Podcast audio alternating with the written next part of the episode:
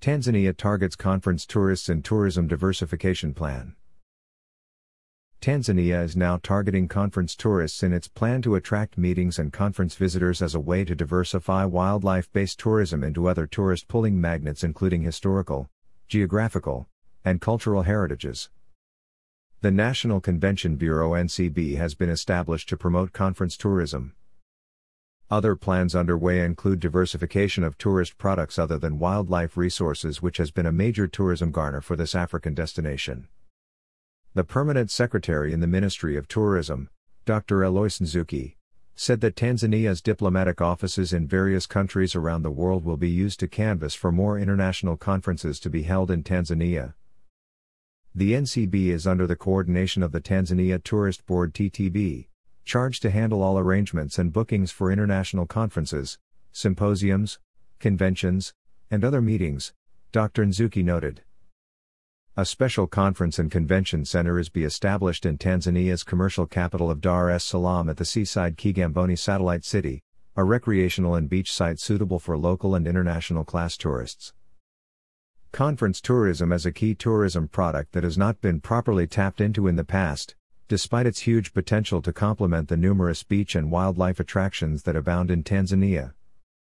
Last month, the Ministry of Tourism launched an electronic database to monitor the quality of tourist and visitor accommodation services in the country as a strategy that would help speed up visitor services. The database will monitor income statuses among visitors to the country and their individual abilities to afford service costs at accommodation facilities other than expensive hotels and lodges which offer higher expensive packages. The accommodation services in Tanzania will match East African hotel classification criteria to determine the quality of service delivery to tourists and other visitors to Tanzania and other East African community states, Dr. Nzuki said. The electronic database will also help tourism authorities to get information from the approved accommodation facilities in Tanzania so as to ensure quality services to clients to match EEC standards.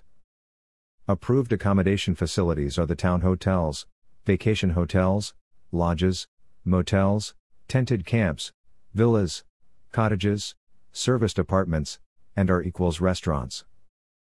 By the end of last year, Tanzania had a total of 308 registered accommodation facilities with star class, up from 67 available over the past 5 years.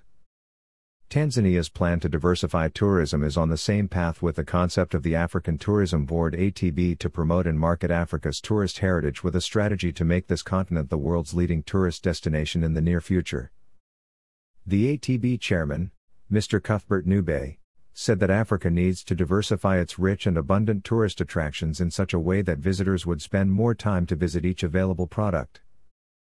Mr. Nube said that regional and intra-Africa tourism development could be an optional step that would also help African states mitigate COVID-19 impacts on tourism through their own resources to be shared among themselves through holiday travels within the continent. He said lockdowns imposed in Europe, the United States of America, and other tourist source markets have devastated African tourism with a big blow to the continent's overall economy.